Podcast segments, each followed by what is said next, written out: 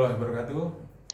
Yang terhormat para netizen, uh, kita sekarang akan mulai PBS Bincang-Bincang Strategi bukan bobo-bobo siang.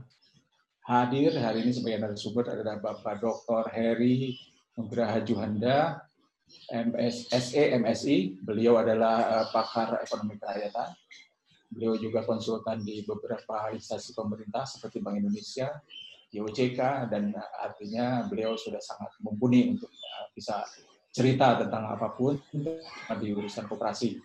Saya ingin Pak Heri nanti uh, mulai dengan uh, apanya cerita tentang koperasi bagaimana dahulu atau sejak atau nanti ke depannya atau sekarang kondisinya bagaimana dan ke depannya tentu setelah itu kita bincang-bincang. Saya kira lanjut langsung kita ke Pak Heri. Silahkan Pak Heri untuk cerita tentang koperasi. Yang penting salam sehat dulu. Salam. Uh, mudah-mudahan segera corona berakhir. Amin. Lanjut.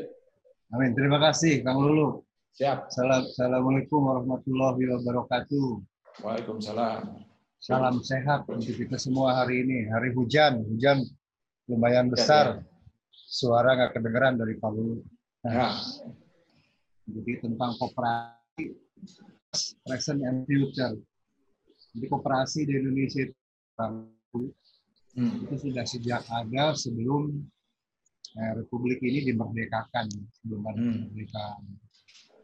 Jadi kalau kita bagi pada saat pas, barangkali itu pada masa apa namanya eh, sebelum kemerdekaan Sudah ada ya? sudah ada Hmm. pada tahun 1896 itu diawali di Purwokerto ya. Oh. Nah, seorang patih Pamong Praja Raden Arya Wirya Atmaja ya. Dia mendirikan sebuah bank untuk para pegawai negeri atau priai. Priai itu waktu itu pegawai negeri itu priai. Oh, Oke.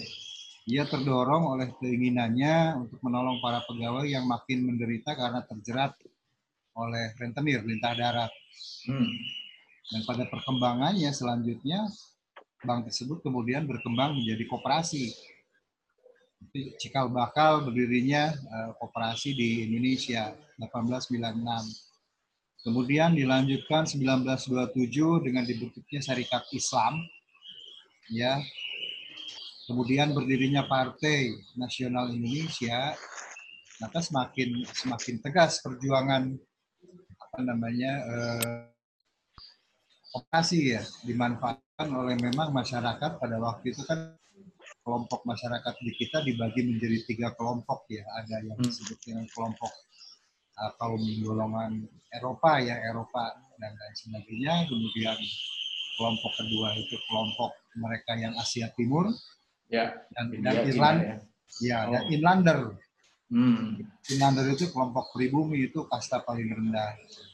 Nah, koperasi itu dijadikan alat oleh Inlander itu untuk apa namanya eh, mensejahterakan ekonomi mereka. Dan melalui yaitu tahun 1927 ini kemudian melalui apa namanya perjuangan Partai Nasional Indonesia, semangat kooperasi semakin berkobar Hmm. ya jadi dijadikan sebagai alat. Kemudian untuk menunjukkan beberapa apa namanya eh, bahwa koperasi memang sudah ada sejak zaman Hindia Belanda itu ada beberapa eh, peraturan perundang-undangan di zaman Hindia Belanda ya yang memang untuk mewadahi apa namanya aktivitas inlander ya untuk bisa apa namanya beraktif melakukan aktivitas ekonomi. Antara lain itu peraturan koperasi nomor 4 tahun 1915 ya lama ya. Nah, fair ordering of the cooperative apa ini bahasa Belanda agak susah bacanya. Ya. Vereniging ya. Hmm. Ya, aturan nomor 91 tahun 27 di sini untuk apa sama mengatur perkumpulan-perkumpulan koperasi bagi golongan putra. Tapi kemudian di tahun 93 eh, 1933 itu pemerintah Hindia Belanda menerbitkan peraturan yang lain nomor 21. Jadi antara peraturan 91 1927 dengan 211933. Jadi kalau yang 9127 itu khusus untuk uh, masyarakat Bumi Putra itu yang tadi saya sebut inlander. Ya. Tapi juga di, di, di, di luar inlander itu juga ada kelompok-kelompok yang memang mereka adalah masyarakat golongan Asia Timur dan Asia, eh, maaf, Eropa. Itu diwadahi di peraturan uh, nomor 21 1933. Jadi di situ sudah ya, peraturan beda ya. Peraturannya beda. Jadi ada oh, sekat. Oh, okay. hmm. ya, jadi jadi memang ada perbedaan perlakuan. Ya. Nah, di zaman Hindia Belanda tidak bisa tumbuh pesat ya itu yang namanya koperasi karena memang dibatasi ruang geraknya untuk pribumi dan untuk bangsa Eropa ya, termasuk ya, ya. Asia Timur. Terlebih lagi masuk di zaman kemudian uh, apa namanya kemerdekaan. Ya. ya. Sebelum kemerdekaan ada pendudukan Jepang. Di masa pendudukan Jepang itu kooperasi tidak bergerak sama sekali. Jepang hmm. pernah membentuk satu kooperasi bentukan Jepang, awalnya berkembang tapi kemudian dimanfaatkan oleh Jepang untuk kepentingan perang. Ya. Baru tahun 47 eh, di apa namanya pada tanggal 12 Juli itu kemudian diadakan kongres operasi yang pertama. Hmm. Jadi kalau kita melihat di sini memang setelah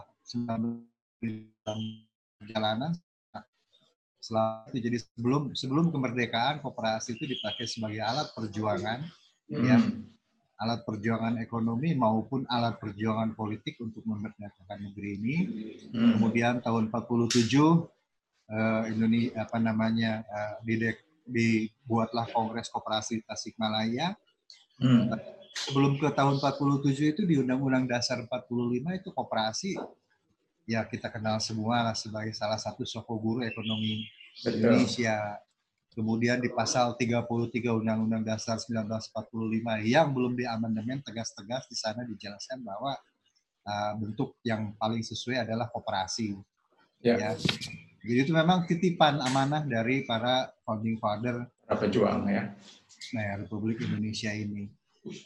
Setelah masuk di kemerdekaan kemudian pasca pendudukan Jepang ya tahun 47 sampai tahun 60-an itu orde lama ya kita katakan orde lama.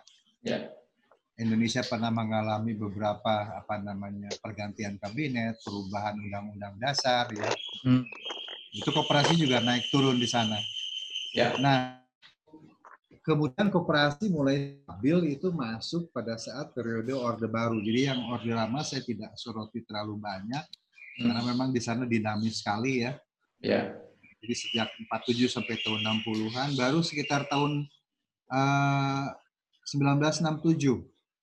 Itu Mungkin karena politik lebih dominan kali ya, Orde Lama. do, Orde Lama politik lebih dominan. Jadi kemudian ya politik pun belum stabil. Ya, ya karena betul. pergantian beberapa kali rezim, kabinet. beberapa ya, beberapa kali kabinet termasuk bentuk negara.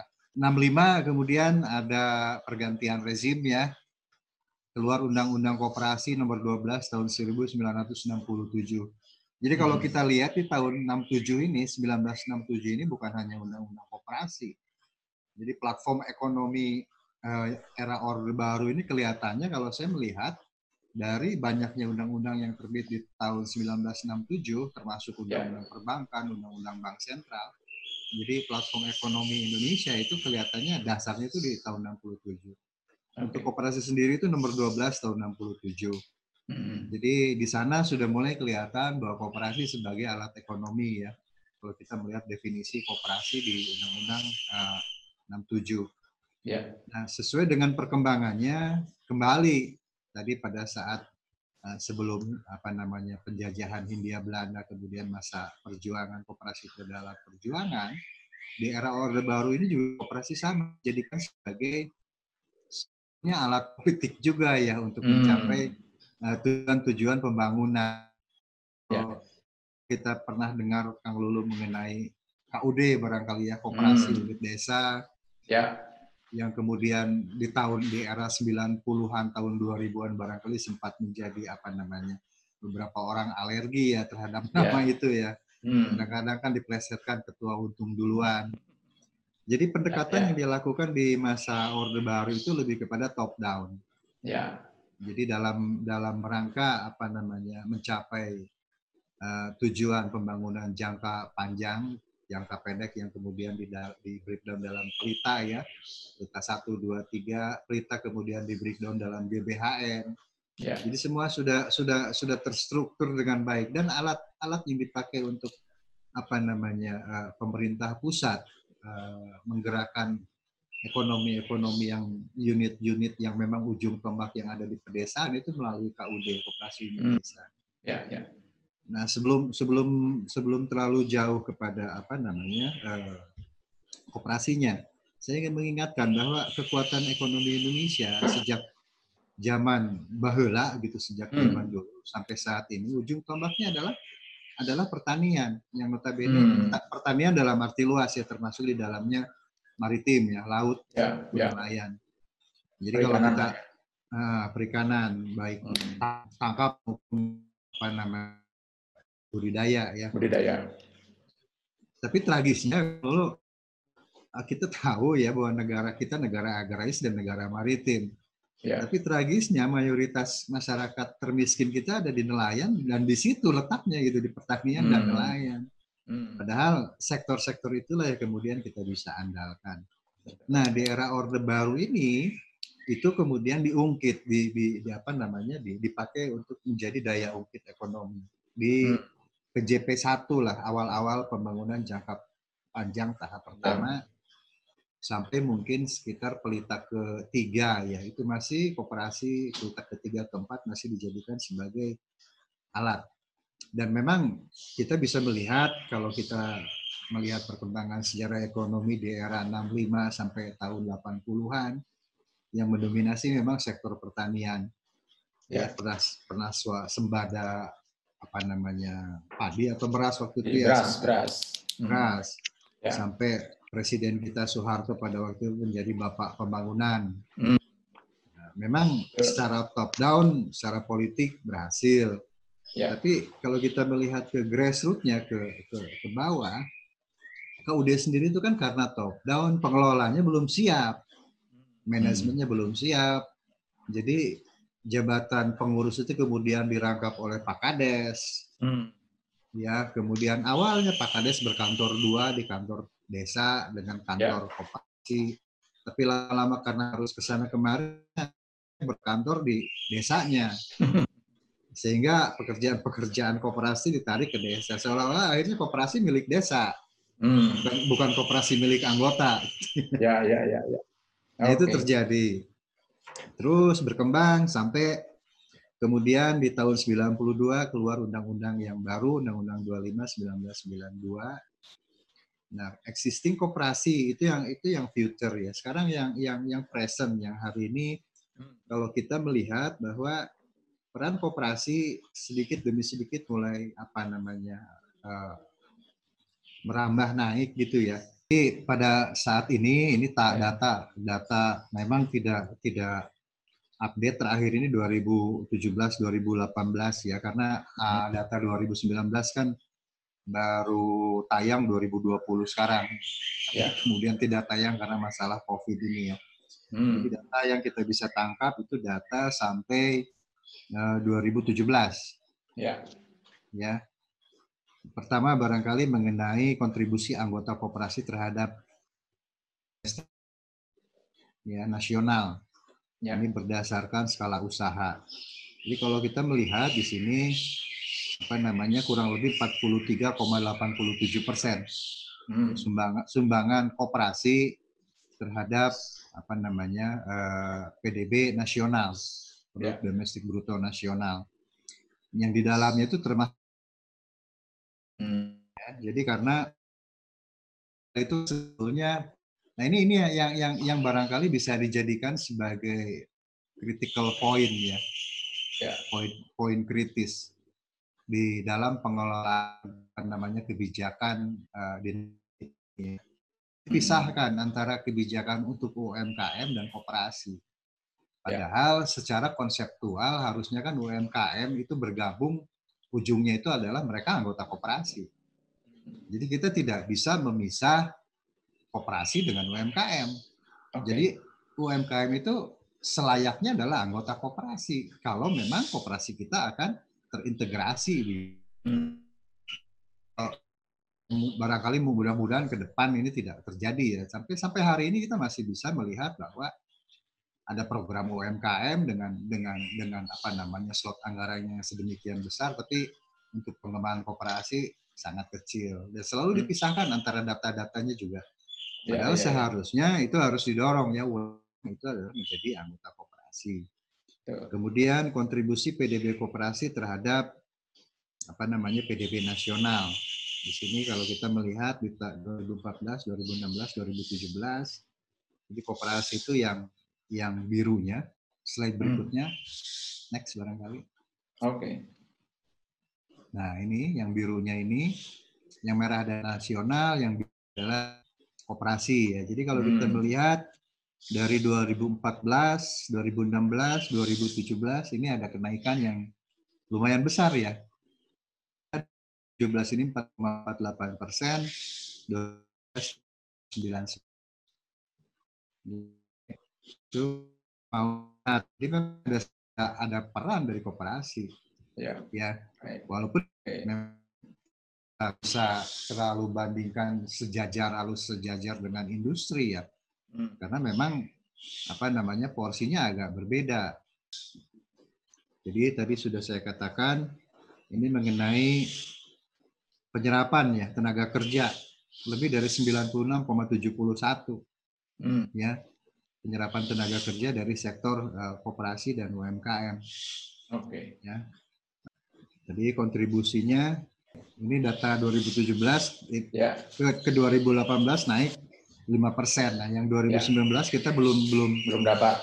Ya, bukan belum dapat, belum dipublish ya karena oh, okay. agak sulit datanya. Kemudian Lanjut Kang Lulu, ini sebaran di Jawa Barat saja ya, kooperasi slide ya. berikutnya. Ya, sebaran di Jawa Barat. Kemudian ini kooperasi berdasarkan jenisnya. Ya. Mayoritas di sini memang kooperasi konsumen. Konsumen. Ya, bu bukan simpan pinjam, tapi lebih kepada kooperasi konsumen. Ada kooperasi produksi konsumen itu produsen contohnya misalkan kooperasi peternak Ya. Misalkan kalau di kita di Lembang ya, kemudian di Pangalengan itu koperasi produsen. Hmm. Kemudian ada koperasi jasa. Koperasi jasa misalkan ada KJA, koperasi jasa audit ya. sektor transportasi ya. Hmm. Masih sedikit sekali. Mungkin ini ini apa namanya uh, peluang besar untuk mulai masuk meng, apa namanya mengembangkan koperasi jasa termasuk koperasi asuransi itu belum ada pemasaran ya dapat 400. Jadi kalau kita lihat terbanyak adalah koperasi konsumen, kemudian kedua itu koperasi simpan pinjam, ketiga koperasi jasa, keempat pemasaran dan yang masih sedikit koperasi produsen. Ya. Ada satu dulu pernah di ITB itu namanya koperasi Teknosa, barangkali teman-teman ya. ITB masih ingat Ya. Itu koperasi teknosa itu kategorinya bukan koperasi produksi, tidak masuk di dalam yang koperasi ini. Hmm. Jadi teknosa itu masuknya kelompok koperasi produksi. Oke. Okay. Jadi bedanya dengan produsen, kalau produsen itu anggota koperasi dia sebagai pemilik juga sebagai penghasil produk. Jadi hmm. unit pro, unit produksinya ada di anggota. Ya. Peran koperasi adalah memasarkan produk anggota, membantu unit usaha, unit produksi anggota. Koperasi. Kalau koperasi produksi, anggota sebagai pemilik, sebagai pekerja. Hmm. Jadi si anggota itu tidak punya unit bisnis sendiri, dia hmm, bekerja ya. di koperasi. Nah itu yang dilakukan di koperasi Teknosa itu seperti itu. Dan koperasi Teknosa ya punya jasa besar dalam pendirian Institut Manajemen Koperasi Indonesia karena oh. itu fisik bangunan dan tendernya semua oleh Koperasi Teknosa. Mm-hmm. Jadi bangunan Ikopin di Jatinangor yang megah itu ya. pengerjaan mulai dari awal sampai dengan berdiri hotel oleh teman-teman dari Koperasi Teknosa. Perkembangan jumlah koperasi ya di Provinsi Jawa Barat. Kalau kita melihat di sini ada tiga warna ada yang aktif, tidak aktif ya. Jadi kalau mm-hmm. kita melihat yang tidak aktif itu yang kuning, yeah. yang merah itu jumlah koperasi, yang aktif itu yang hijau. Oke. Kita lihat yang aktif ini justru semakin turun. Oh, aneh ya, kayaknya tahun 2020. Ya karena memang kebijakan di pusat ya nasional lah kebijakan nasional lebih baik koperasinya sedikit tapi berkualitas Oh, daripada terus, koperasi banyak ya. Jadi beberapa memang sudah ada yang dilikuidasi Ya, ya. dan dan dan akan terus barangkali di tahap awal akan mengecil ya sesuai lah dulu juga kita pernah mengalami itu pada saat bank ya Ya. bank menjamur menjamur menjamur hanya hanya nantinya ke depan Ya. hanya hanya akan ada beberapa koperasi yang kuat Terseleksi oleh alam lah ya. ya, da- Ya. dari dari koperasi yang masih aktif di Mhm. Jawa Barat kalau kita melihat angka-angkanya di sini ada mulai dari Pangandaran, Kabupaten Bogor, Kabupaten Sukabumi kita bisa melihat ya yang terbanyak itu di Kerawang dia masih banyak yang aktif ya. Kerawang dan yang paling sedikit itu di Kabupaten Cirebon. Ya. Oke. Kenapa sedikit? Kar- Karena memang banyak yang dilikuidasi ya sesuai dengan aturan menteri ya Permen Hmm. eh, Kementerian Koperasi mengenai apa namanya ko- koperasi berkualitas. Nah, ini Ya. ada kontribu ada kontribusi anggota dan lembaga koperasi. Lembaga koperasi itu maksudnya perusahaan koperasinya Mhm. ya perusahaan koperasi. Jadi yang hijau Oke. Ya. hijau itu adalah eh, kontribusi perusahaan koperasi ya. Mhm. Kemudian yang merah itu kontribusi anggotanya terhadap PDB secara nasional. Ya. Jadi jadi memang apa namanya eh, si koperasinya itu sendiri berkontribusi, kemudian eh, anggotanya berkontribusi. Jadi totally kalau kita bisa melihat sebetulnya kalau koperasi bisa dikembangkan di Indonesia, Maka- Mhm. ya kita dapat menikmati dari dua sisi ya. Jadi sisi Hmm. dari sumbangsi lembaga koperasinya itu sendiri, kemudian dari sisi anggota ya peran Hmm. anggota Ya. kontribusi kon- kontribusi anggota. Mhm. Eh, maaf ke- kebalik Kang Lulu, Nu- yang yang merah itu kon- kontribusi koperasinya, yang hijau Ya. kontribusi Anggotanya. anggotanya. Iya, Oke. baik. Itu yang existing uh, the present ya koperasi Mhm. saat ini di Indonesia. Jadi Ya. memang walaupun masih belum apa namanya uh, dominan perannya terhadap perekonomian, tapi dari sisi angka ini cenderung naik terus dan Ya. pasca COVID ini barangkali kelihatannya apa namanya piramida uh, struktur perekonomian akan kembali berbalik ke ke agribisnis ya, sektor Hmm, ya, pertanian, sektor-sektor dagang. Tapi kemudian akan topeh apa namanya uh, uh, era ekonomi komunis melalui kolaboratif dan sharing ekonomik ya Ya. ditambah dengan apa namanya ICT sehingga Hmm. kalau saya kemudian memperkirakan koperasi for the future barangkali Kang Lulu ya secara nasional kita kan sudah punya big data ya data Ya. kependudukan lah data kependudukan Mhm.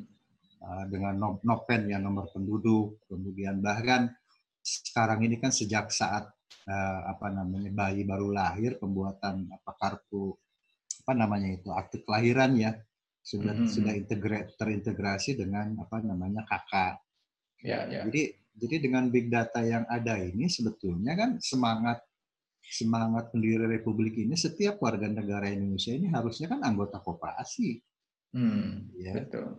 Jadi kita kalau kalau ingin kita siapa sih anggota koperasi di Indonesia ya ya penduduk Indonesia gitu. Hmm, Yang yang Ya, dengan ya. nomor penduduk dan seterusnya. Ya, ya, betul. Ya, kemudian yang berikutnya barangkali kalau saat ini barangkali setiap kita, mendengar mengenai pandemi Covid ini gotong royong gitu ya. Hmm, Nah, lawan COVID dengan gotong royong, dengan stay Ya. at home. Kita mengasah Hmm. terus gotong royong. Itu sebetulnya Ya. gotong royong itu semangat koperasi. Hmm. Ya, ya, Semangat ya, ya. koperasi. Nah, itu barangkali kita harus lebih mempertegas, memperkuat kembali royong melalui kolaboratif ya. Hmm, Kemudian berikutnya mengkomitmen. Kalau sudah arah sudah apa namanya komit, komitmen politik pemerintah melalui big data kemudian diperkuat. Nah, saya melihat kan dengan dengan dengan dengan pandemi Covid ini justru lebih memperkuat kegotong royongan kita, kebersamaan kita gitu ya walaupun hmm, memang yeah. terpisah oleh jarak tapi kita bisa melihat sekarang apa namanya ya pertemuan-pertemuan melalui conference Zoom seperti begini ya, webinar yeah. apa pun itu kan sekarang semakin hmm. marak. Itu yeah. menunjukkan yeah. bahwa memang memang sosialita kita nggak bisa hilang gitu. Nah, sel selesai selesai pandemik ini akan muncul behavior baru di mana behavior itu akan semakin menguat sosialita kita lebih ke arah kolaborasi. Ya, Tapi ya. jangan lupa kita harus memperkuat komitmen gitu. Komitmen untuk membangun bangsa ini. Ya. Kemudian berikutnya adalah platform-platform digital untuk pembangunan kooperasi. Hmm. Kalau saya hmm. melihat ke depan ini cukup satu platform ya, untuk ya. nasional, jangan beragam seperti sekarang masing-masing bikin gitu ya. Kooperasi simpan pinjam ini bikin, hmm. kooperasi ini ya. bikin akhirnya di arah radu gitu ya. Cukup satu lah yang dimiliki oleh nasional dan semua merujuk ke sana. Nanti ada pengendalinya barangkali sebagai regulasinya, regulatornya bisa kementerian gitu ya. Platformnya hmm. ada di sana. Nanti ya, terintegrasi ya, ya. dengan Kominfo dan seterusnya. Ya. ya. Ya kan ini dengan dengan dengan bersumber pada saat gitu. Saya hmm. yakin kalau ini semakin kuat kita akan bisa kemudian namanya apa namanya memperkuat ekonomi nasional ini. Ya, ya kalau ya. saya katakan bahwa Adam Smith teorinya Adam Smith dengan mengenai kapitalis ini sudah nggak laku, itu kan hmm. sudah dibuktikan oleh sejarah dengan munculnya kemudian Keynes ya dengan, hmm. dengan apa namanya teori apa istilahnya uh, teori barunya ya itu kan hmm. Keynes uh, disebutnya yeah. itu apa uh, ada klasik ada neoklasik ya itu kan itu kan membuktikan bahwa yang namanya kapitalisme ini tidak bisa membawa membawa bangsa-bangsa di dunia ini menuju welfare. Ya. yang ada malah terpecah-pecah terkotak-kotak gitu loh. Hmm. jadi bangsa di seluruh dunia ini sekarang sedang berharap supaya masyarakat dunia ini bisa menuju ke arah kesejahteraan. Ya ya, ya tidak ada tidak lain gitu. Mungkin nanti platform dunianya satu bukan platform moneter sekarang yang ya, sudah ya. berhasil dengan satu platform itu adalah sektor moneter, satu platform di World Bank gitu ya, semua merujuk ke sana. Dan hmm. tidak menutup kemungkinan kooperasi secara internasional juga kalau kita bisa apa namanya mendorong ini satu platform digital internasional tidak di IMF, tidak di tidak di World Bank lagi gitu. Ya. Nah, yang tidak kalah pentingnya ini bukan hanya untuk Indonesia, barangkali untuk dunia juga bahwa sehebat ternyata kegiatan sehebat apa pun, kemudian apa namanya sehebat apa pun, sebesar apa pun pendapatan domestik bruto atau income sebuah negara, tapi kan ternyata tetap masih butuh mangan gitu ya. Ya, ya betul betul. Dan ke depan negara-negara yang yang menguasai agrari agraria inilah yang akan memegang peranan penting. Ya. Seperti misalkan kita sendiri gitu ya Indonesia. Ya. Kemudian Cina, Nah, kita justru harus ambil curi start gitu, jangan ya. sampai ya. kita keteter lagi oleh Cina gitu ya. Ya. Nah, jadi harapan-harapan okay. saya platform ini kemudian sebagai basis sektornya adalah pertanian, ya. bisnis bisnis di sektor agrinya ini kemudian di dibenahi dengan platform digital, kemudian industrinya dikembangkan. Hmm. Ya, Indonesia menjadi negara agraris sesuai dengan ya. cita-cita para pendiri bangsa dan koperasi adalah sebagai sistem ya sistem hmm, hmm. ekonominya bukan ya. seperti sekarang koperasi sebagai perusahaan yang harus head to head dengan dengan hmm. industri yang besar gitu loh ya, jadi ya. ke depan ke depan bentuk badan hukumnya bisa PT bisa apa pun tapi koperasi hmm. adalah sistemnya ya, ya. begitu ya. barangkali Pak Lulu menarik nih Pak Eri jadi sepertinya kalau dari paparan dari awal sampai akhir koperasi itu sejarah bisa tidak dari bangsa ini itu kan gitu. Uh, ya. Terus uh, apa? Tapi kenapa belum menjadi soko guru? Menurut saya ya Pak, mungkin mohon-mohon dikoreksi. Karena kalau jadi soko guru itu harusnya koperasi sudah ada di uh, semua lini gitu. Malah di perusahaan besar itu koperasi, koperasi jadi bagian kecilnya, mungkin koperasi karyawan atau koperasi suppliernya gitu kan yang harusnya mungkin eh, saya sih cita-citanya terbalik nih koperasi itu yang jadi si industrinya gitu harusnya gitu kan. Tinggal siapa support. Jadi mohon diterangkan nih Pak Eri mungkin kira-kira apa sih yang menjadi masalah koperasi di Indonesia? Pasti cita-cita Pak Eri lebih dari yang sekarang saat ini kan gitu. Jadi kenapa ada hambatan, ada ada gap lah gitu antara kita untuk membangun koperasi yang baik mungkin bisa diterangkan sedikit singkat gitu Pak Erik maka ya baik jadi ada satu awal kesalahan barangkali ya pada saat hmm. uh, apa namanya perubahan dari orde lama ke orde baru ya semangat membangun desa membangun perekonomian hmm. melalui basis apa namanya pertanian Ya. Nah, pendek tadi tadi sebetulnya sudah sempat saya singgung. Jadi ada kesalahan pendekatan top down tadi. Hmm. Ya. Ya. Top down. Jadi kooperasinya dibikin dulu di desa tanpa disiapkan resources SDM yang ada ya. Hmm. Jadi kantor KUD-nya udah jadi. Tadi juga saya cerita, intinya nggak ada gitu. Hmm. Manajer ada, karyawannya hmm. tidak ada. Titik ke balai desa, ya ke kantor desa lah, kelurah. Ya, ya jadi di situ mungkin satu. Nah, kemudian untuk mengimbangi itu kemudian didorong dari sisi pendidikannya. Ya salah satunya didirikan di Ikopin yang ya, dari betul. Akop dari Akop hmm. tadinya ya Akademi Koperasi ya. itu di semua provinsi ada kemudian digabung jadi satu di Ikopin level hmm. S1. Ya. Tapi tidak bisa mengejar dengan kebutuhan lapangan. Oh, jadi dulu kebutuhan lapangan ya. Iya, dulu cita-cita Ikopin didirikan ini kan untuk menghasilkan manajer-manajer handal yang akan mengelola hmm. KUD. Betul, betul. Manajernya belum pada lulus, KUD-nya udah kadung hancur duluan gitu, Kang Lulu. Jadi, Jadi ada di situ gitu ya di situ antara nah, tenaga nah, ahli yang dihasilkan sama dengan kondisi lapangan gitu. Kondisi di lapangan. Nah, kemudian keduanya ketidakkonsistenan apa namanya eh, pemerintah dalam hal ini ya. Setiap rezim kan hmm. berganti kepentingan. Ya, ya. tidak konsisten. Ya. Setelah Orde Baru kemudian masuk di reformasi, koperasi agak ditinggalkan. Keberpihakan dari pemegang kekuasaan tidak berpihak sepenuhnya hmm. ke koperasi. Nah ini ya, agak kan? potong sedikit nih Pak Eri. Ya. Saya pernah dibahas ini di Lemanas waktu saya di sana. Salah satu kenapa koperasi nggak maju itu karena menterinya selalu orang politik. Maaf bukan soal soal mengganggu etik bukan setuju tapi itu ada ujungnya maju mohon dijawab dengan singkat Iya jadi memang kooperasi itu kan bukan alat politik sebetulnya ya. hmm, betul. tapi alat ekonomi bagi masyarakat kecil menengah hmm. untuk menggapai kesejahteraan untuk bisa sejajar sama rata dengan mereka pemilik modal. Ya. Kan itu tujuan koperasi. Ya, betul. Jadi manakala kemudian koperasi dipolitisasi, hmm. UMKM dipolitisasi, setiap mereka akan kampanye jualan koperasi, jualan UMKM, setelah hmm. jadi ditinggalkannya salah kan ya. Ya, Karena ya, tetap ya. koperasi is a business. Bisnis hmm. sekecil apa pun dia butuh profesionalisme gitu. Pasti, ya, ya kita bicara petani di unit terkecil bisnis di kampung di desa, dia adalah bisnis. Hmm. Ya jelas itu hitungan bisnis. Bisnis is not a politik gitu ya. Ya betul. Bisnis bukan juga perang terjadi, nggak ada negara juga bisnis mah jalan terus. Bisnis gitu. jalan gitu. terus. iya kan di zaman kerajaan yang namanya petani tetap usaha tani kan. Iya betul. Berganti Terserah jadi pemimpinnya siapa. Nah, gitu kan.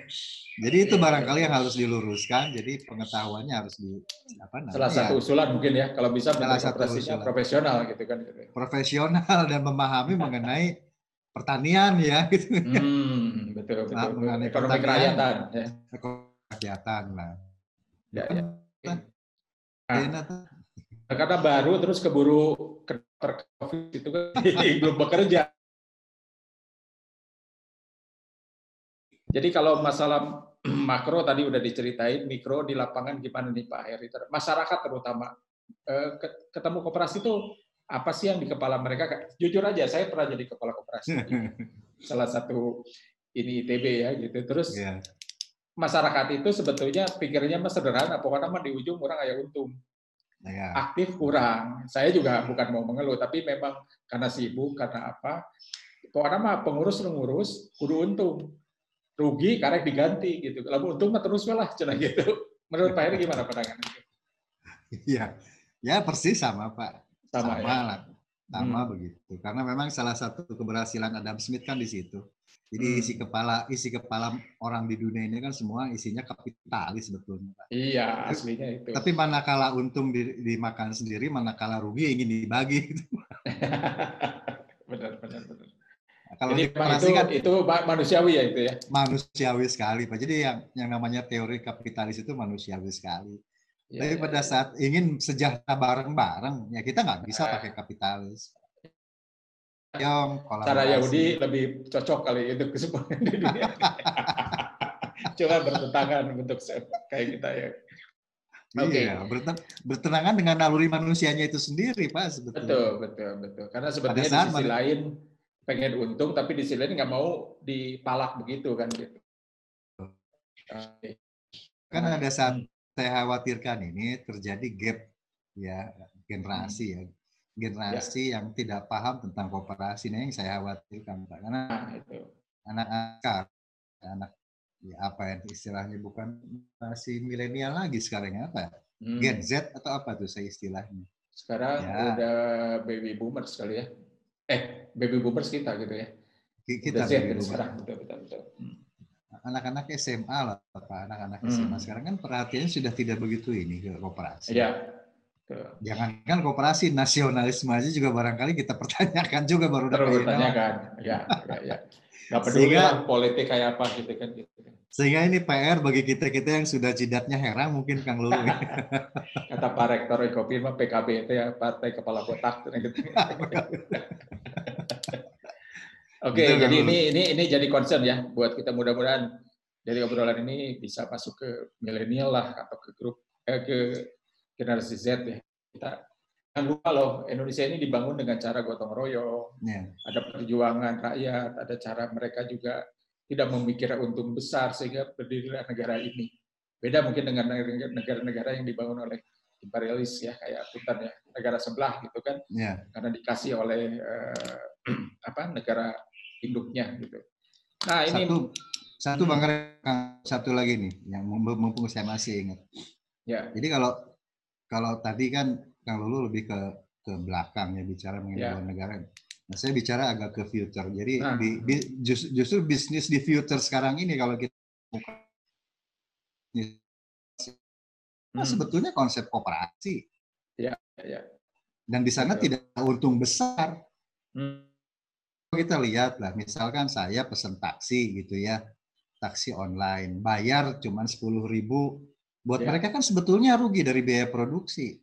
Tapi Betul. karena ruginya dibagi, Kang, rugi ini Hmm. dibagi, ya ya ya. sehingga nggak kerasa rugi gitu, ada subsidi silang istilahnya. Jadi kalau Ya. di dalam ekonomi ke depan ini yang disebut dengan kolaborasi ekonomik atau sharing ekonomik, kalau di Muslim barangkali sebetulnya ekonomi syariah. Jadi Ya. tidak ada konsep, tidak ada yang namanya istilah rugi.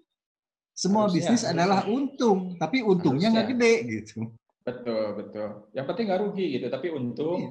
ada ada nilai tambah gitu kan. Betul, nilai tambahnya. Jadi Nah, ini jadi- saya menarik nih kalau udah masuk ke situ karena gini, unsur kolaborasi ini yang saya kemarin waktu di seminar saya cerita sebetulnya pelaku ekonominya sendiri si e-commerce-nya belum untung dalam arti karena semua database-nya ada di di sentral, Pak. Contoh yang saya cerita Gojek atau siapa pun.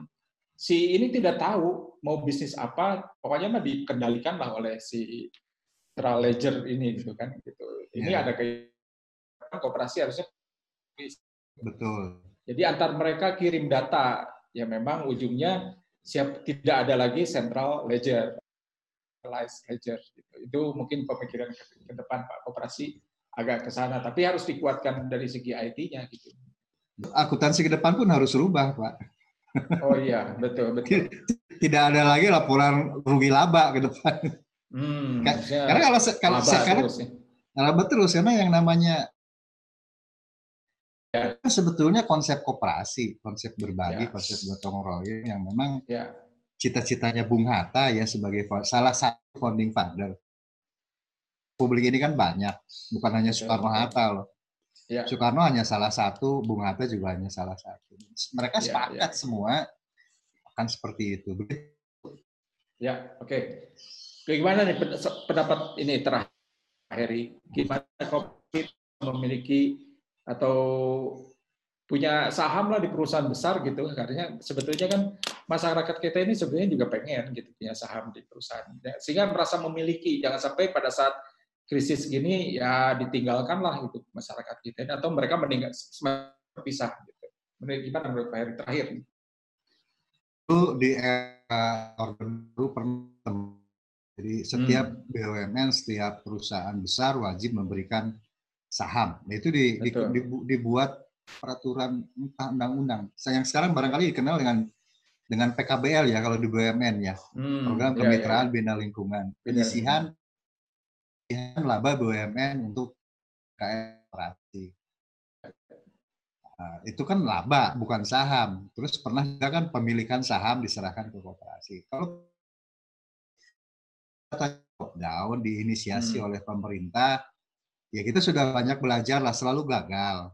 Ya. Jadi yang harus kita bawah di saja, gitu ya. Hmm. Misal sambil contoh lah, saya sudah membu, uh, apa namanya binaan saya di, di Tanjung Sari itu. Hmm. Jadi pabrik pabrik susu KUD Tanjung Sari, KUD Tandang Sari itu mau bangkrut. Ya, ya.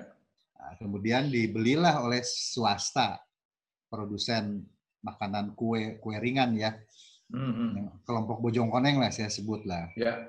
Oke. Okay. Nah, beli, dibeli, kemudian koperasi punya saham. Jadi si pabrik susu ini kemudian di set up ulang jadilah pabrik keju. Hmm. Mendatangkan ahli dari Belanda, sekarang dia sudah mulai berproduksi. Hmm. Nah, dulu dulu sempat jadi kebanggaan Jawa Barat tuh di era gubernur yang lama ya. Ya, ya. Itu nama, nama produknya barangkali ada beberapa yang pernah ikut merasakan kalau beli pameran di Jawa Barat produk kejunya itu Jongman namanya Pak. Hmm. Ya. Nah, tapi dalam perjalanannya biasa bisnis kan ada turun naik. Iya. Nah, jadi ini kan perusahaan keluarga nih si Bojong Koneng ini ada ada ada masalah di dalam berpengaruh hmm. akhirnya ke ke PT yang ada di Tanjung Sari itu PT apa saya nam, lupa namanya. Tapi terakhir awal tahun awal tahun ini kalau akhir tahun kemarin ya itu sudah terbayar kredit ke bank ya. sudah selesai dengan di, dengan di, di, di, dijualnya saham sekarang pemiliknya baru ya, ya. sudah mulai jalan lagi dengan pemilik yang baru koperasi masih saham di situ jadi biarkanlah begitu ya, kasih ya, aja ya. konsepnya yang benar mm-hmm. justru yang yang harus didorong itu diberi stimulus dari bawah biar mereka dewasa sendiri jangan di ya, top ya, down pak betul betul jadi nggak ada salahnya justru koperasi harus punya saham di perusahaan-perusahaan hmm. besar. Tapi ya. justru perusahaan besar yang yang akan dibentuk itu harusnya asalnya dari koperasi. Hmm. hmm. Bukan perusahaan gedenya ada dulu gitu. Ya, ya, itu ya. dari awal makin besar makin besar koperasi punya Di Astra sendiri sudah ada pak itu pak. Ya. Di... Ya saya tahu Astra ada. Oke. Terima kasih Pak Eri. Singkat. Siap walaupun uh, sebetulnya masih banyak yang pengen saya gali, tapi karena kita udah mau buka puasa ini, saya sapa dulu netizen sebenarnya. Siap. Terima kasih uh, para netizen yang terhormat. Kita sudah diskusi dengan Pak Heri Nugra Juhanda. Saya kira mudah-mudahan bermanfaat. Ketemu lagi di BPS yang akan datang. Bincang-bincang strategi, bukan bobok-bobok